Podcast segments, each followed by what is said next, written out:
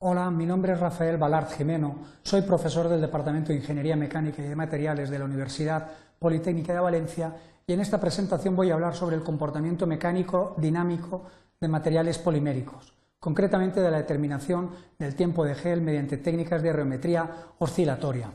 Los objetivos que se presenten con esta presentación son, en primer lugar, conocer la importancia del tiempo de gel en los procesos de conformado de materiales compuestos, Estudiar y evaluar las posibilidades de la geometría oscilatoria en la determinación del tiempo de gelificación de una resina termoestable.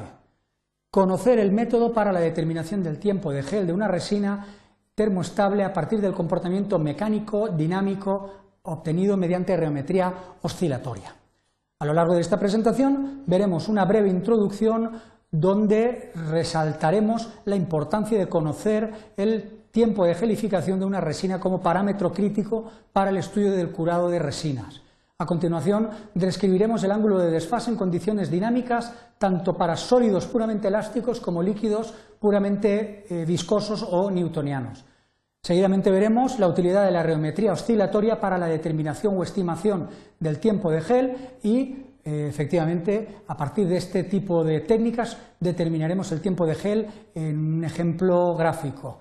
Finalmente, resaltaremos los aspectos más relevantes que es necesario tener claros relacionados con el concepto de tiempo de gelificación.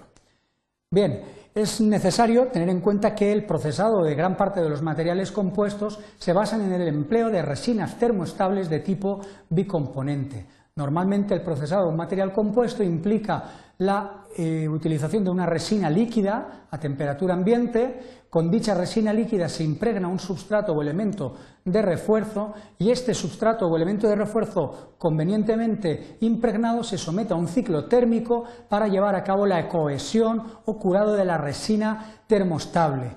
¿De acuerdo? Esta resina termostable, perfectamente curada, es la que confiere cohesión al material compuesto y mantiene las fibras perfectamente orientadas y en las disposiciones deseadas.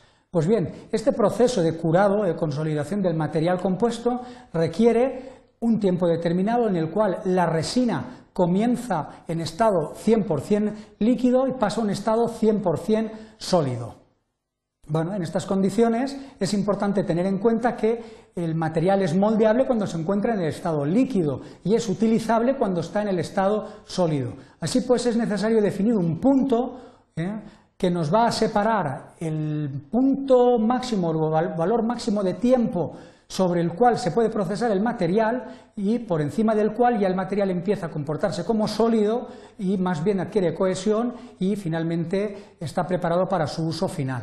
Este tiempo lo definimos como tiempo de gel. Por debajo del tiempo de gel, el material tiene un comportamiento eminentemente de material líquido y es fácil moldearlo. Por encima del tiempo de gel, el material empieza los procesos de cohesión que lo conducen a, a unas propiedades interesantes que lo hacen usable, utilizable a escala industrial. Ese punto de gel podríamos definirlo como el punto de mitad camino entre el estado sólido y el estado líquido eh, numéricamente representaría un punto donde el material muestra una dualidad de comportamiento 50% de líquido y 50% de sólido. Veamos cómo podemos cuantificar este tiempo de gel.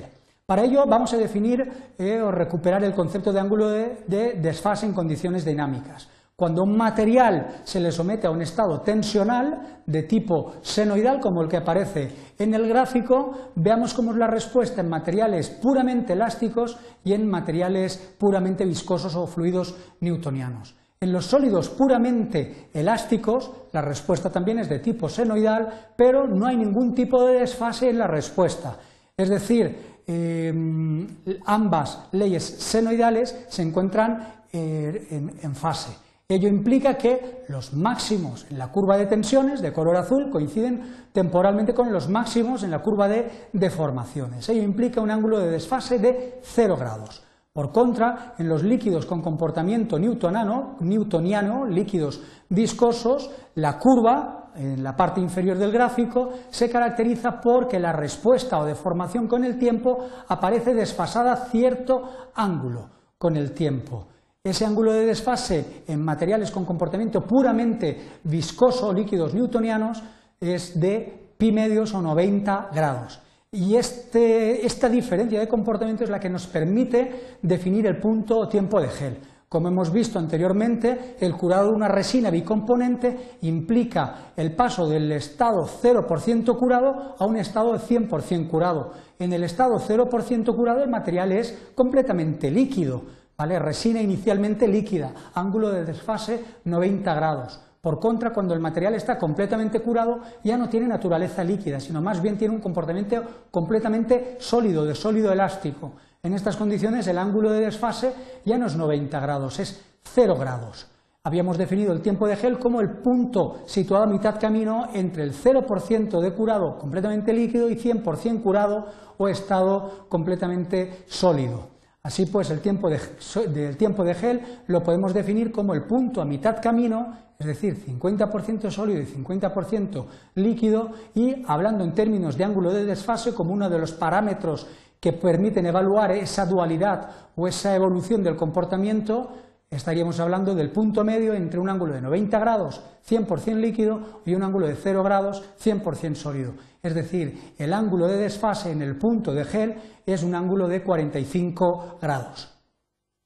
Eh, es posible determinar el tiempo de gel mediante el empleo de técnicas de reometría oscilatoria. La reometría oscilatoria normalmente trabaja en sistemas plato-plato, plato-cono, de distintas geometrías entre los cuales se interpone la resina que pretendemos curar. El sistema permite aplicar un estado tensional de color azul y representar o adquirir los valores correspondientes a la deformación, representándolos como una onda senoidal de color rojo. El sistema permite determinar el ángulo de desfase y a partir de este ángulo de desfase el sistema reómetro oscilatorio permite estimar el módulo complejo G asterisco, módulo de almacenamiento G', módulo de pérdidas G segunda, que nos van a permitir obtener el tiempo de gel teniendo en cuenta que la tangente de delta o la tangente del ángulo de pérdidas se puede estimar como cociente entre el módulo de eh, pérdidas y el módulo de almacenamiento, podemos decir que en el punto del tiempo de gel el ángulo es 45 grados, por lo tanto la tangente del ángulo de 45 grados, es decir, la tangente en el punto de gel es igual a 1. Como hemos definido previamente la tangente del ángulo como el cociente entre el módulo de pérdidas y el módulo de almacenamiento, que la tangente adquiera un valor de 1 implica que g segunda es igual a g', es decir, en el punto de gel, g' o módulo de almacenamiento es igual a g segunda o módulo de pérdidas. Veamos un ejemplo gráfico de determinación del tiempo de gel. Esta curva que aparece en el gráfico muestra la evolución de distintos parámetros en función del tiempo, en condiciones isotérmicas para una resina de tipo epoxídico. Concretamente se representa de color rojo la evolución del módulo de almacenamiento con el tiempo, de color azul la evolución del módulo de pérdidas G segunda con el tiempo y por último de color negro los puntos relativos a la variación del ángulo de desfase en función del tiempo. Pues bien, claramente podemos identificar zonas de comportamiento marcadamente eh, claro. La zona que resaltamos de color rosado, con un rectángulo de color rosado, marca una zona donde el ángulo permanece prácticamente constante en valores en torno a 90. Esta zona marca un comportamiento de material líquido. Por contra, encontramos una zona resaltada con un recuadro de color azul donde el ángulo de desfase se aprecia claramente que ha bajado hasta niveles en torno a cero. Pues bien, estos representan los dos extremos del proceso de curado. El proceso de curado empieza cuando el ángulo comienza a disminuir desde 90 hasta que alcanza valores de cero. ¿Cómo podemos calcular el tiempo de gel? Pues muy fácilmente, son los puntos donde se cruzan las líneas correspondientes al módulo de almacenamiento G' color rojo y el módulo de pérdidas de línea de color azul. Es este punto que identificamos en el gráfico con, con un círculo de color rosado. Precisamente este punto intercepta a la línea o a, la, curva de variación del ángulo de desfase, precisamente en un punto donde el ángulo de desfase corresponde a 45 grados, grados, marcando el tiempo en la escala correspondiente, el tiempo necesario para llevar a cabo la gelificación en el material. Bien, como consideraciones finales, merece la pena resaltar que el tiempo de gel es un parámetro crítico para conocer las condiciones y el tiempo que se dispone para llevar a cabo el proceso de resinas termostables, fundamentalmente en el campo de los adhesivos y en el campo de los materiales compuestos.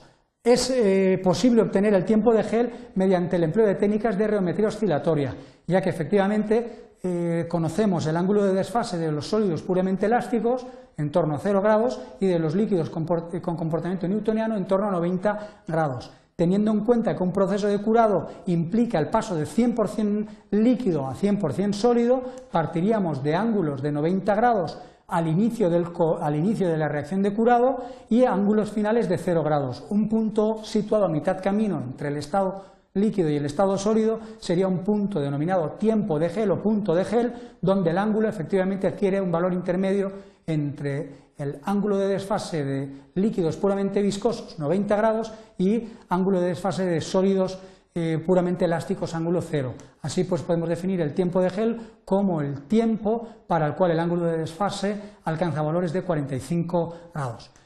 Muchas gracias eh, por su atención.